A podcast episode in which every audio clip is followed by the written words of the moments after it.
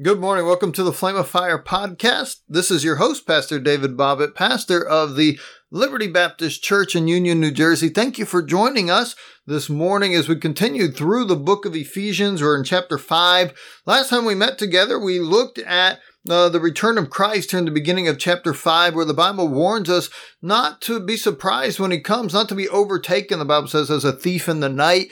And of course, nobody expects a thief. He, he told us as children, as Christians, we're to live watching and waiting for the return of Christ, and we're not supposed to be overtaken by that day. Now, of course, no man knows the day, no man knows the hour, and so we're not supposed to predict the, the day or the time of Christ's return, but we are supposed to live watching and waiting as if he'd come back any moment. Now, today, as he continues this same thought, um, he tells us how we are to live watching and waiting, what we are to be doing as Christians. Let's go ahead. We'll begin reading um, in verse number six. The Bible says, Therefore, let us not sleep as do others, but let us watch and be sober.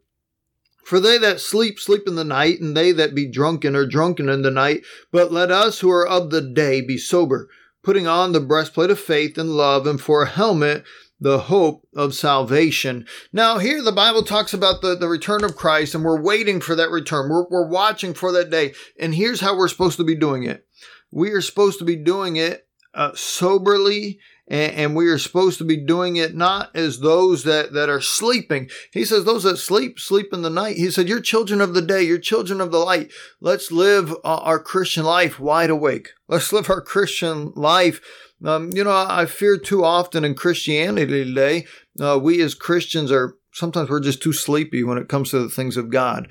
And we have too much of a, a, relaxed attitude. We have too much of a I don't care attitude. And, and well, that's the pastor's job, or well, that's the deacon's job, or well, somebody else will take care of it. I don't have time to worry about it. And I, I'm afraid that the church today, when it comes to spiritual things, we're asleep. We are asleep. Uh, when it comes to the fact that there's lost souls dying and going to hell all around us, we're asleep. When it comes to uh, the, the, the reality of the mission field of the world and people around the world that need the gospel, I fear we're asleep. Man, when I, I talk to so many Christians and, and the things that we let into our home and the dangers that we let into our home and the things that go on on the television, I think, are you asleep? Uh, uh, are you asleep? What's going on? And so here the apostle Paul warns, he says, as you're waiting for the return of Christ, wake up. Wake up, be sober, be watchful. He says, watch what's going on around you. Watch what's taking place in the world. Watch what's taking place down the street. Be sober. Now that word sober, it, it, it means you're alert. That word sober um, it, it, means you're you're somber. You're taking things seriously. No, it doesn't mean when, when we're to be sober. It doesn't mean that we we're not having fun. It doesn't mean we're grumpy. It doesn't mean we don't have a sense of humor.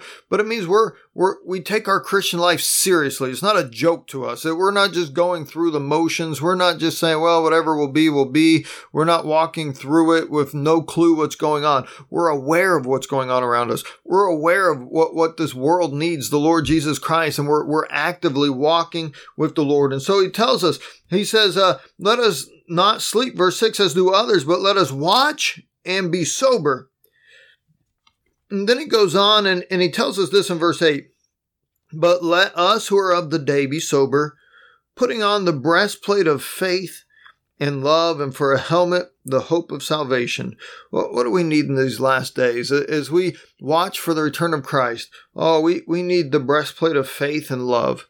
You know, Christ said, when, when I come back, will I find faith in the earth? And, you know, it's a sad day. I fear we live in a day where we, we have no faith. We have no faith in God and what God can do. Christian, let's get back to trusting God. Let's get back to a faith in the Word of God and believing that God is who He says He is and God has the power that, that the Bible tells us and teaches us that He has. And we serve a God who's greater than this wicked world. Too many Christians today are living in fear. They're living in worry. They're, they're, they're wondering, how am I going to make it another day? Let's live in faith. Let's not live in fear. Let's not live defeated. Let's not live, well, what happens if the coronavirus takes, takes me or my house? Let's live in faith. We, we have to live in faith in this last days. Well, we just don't have money to start churches. Let's live in faith. We just don't have money to get the gospel to the world. Let's have faith in God who owns the cattle on a thousand hills. Oh, faith is the need of the hour. The need of the hour is faith. But then he says in love.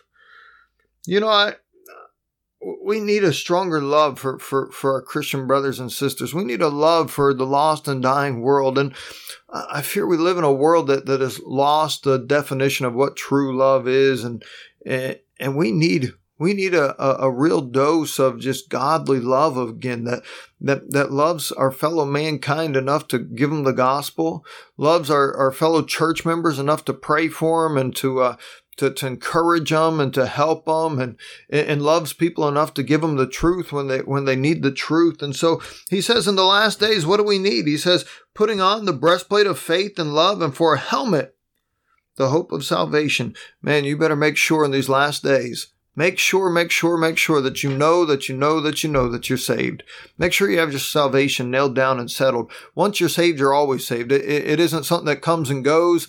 It isn't something you should have to doubt or worry about. And if you have some doubt, and I'm not trying to make anybody doubt, if you're saved, I, hope you know it. But if you're not saved, oh, I hope you get it settled. The hope of your salvation. That, that, that's the helmet that'll protect us through this life. Knowing that, man, if I die from the coronavirus tomorrow, I'm saved and on my way to heaven. That's the helmet, he says to carry. It, will protect you. Man, you can face, you can face a, a government that brings a, a persecution to you when you know you're saved. You can face death when you you know you're saved. Oh, when you're saved, it, it doesn't matter what, what tomorrow holds because you know that no matter where this life takes you, when you die, you'll wake up in the presence of our Lord and Savior Jesus Christ. Uh, I got news yesterday. Uh, um, somebody I went to college with and, and knew a young man, 29 years old, mm, uh, was walking along the shore of Lake Michigan and walked out on a pier and, and a 15 foot wave swept him out to sea, took his life. This young man was a youth pastor, had a wife, uh, just was was doing a work for God. And, and, while that doesn't always make sense to us, why somebody 29 years old would, would be slipping to eternity, you know what? He was saved. He was on his way to heaven, and, heaven, no matter how old you are, is always a step up. And, and he's in the presence of his Lord and Savior today. And, and, so, you know, we ought to go through life with that assurance of our salvation. And so, as we watch, as we're sober, as we're watching for the return of Christ, how are we to do it? We're to do it soberly and watching, wide awake. Oh, but putting on the breastplate of faith and love, and for a helmet, the hope of salvation. Let's pray. Lord, we sure love you. Father, I thank you that we can today have the hope of salvation. It's not something that we have to wonder about or hope we have or, or, or, or, wonder if we've done enough, but to know that it's a free gift from God and we can have it settled and nailed down and we can go through this life with that blessed hope. Lord, that we can go through life because of our salvation with great faith in, in the God who uh, saved us and, and love for our fellow mankind. I pray, Lord, that you would help us, strengthen us today, use us to do your will. In Jesus' name we pray. Amen. God bless you. Thank you for listening today.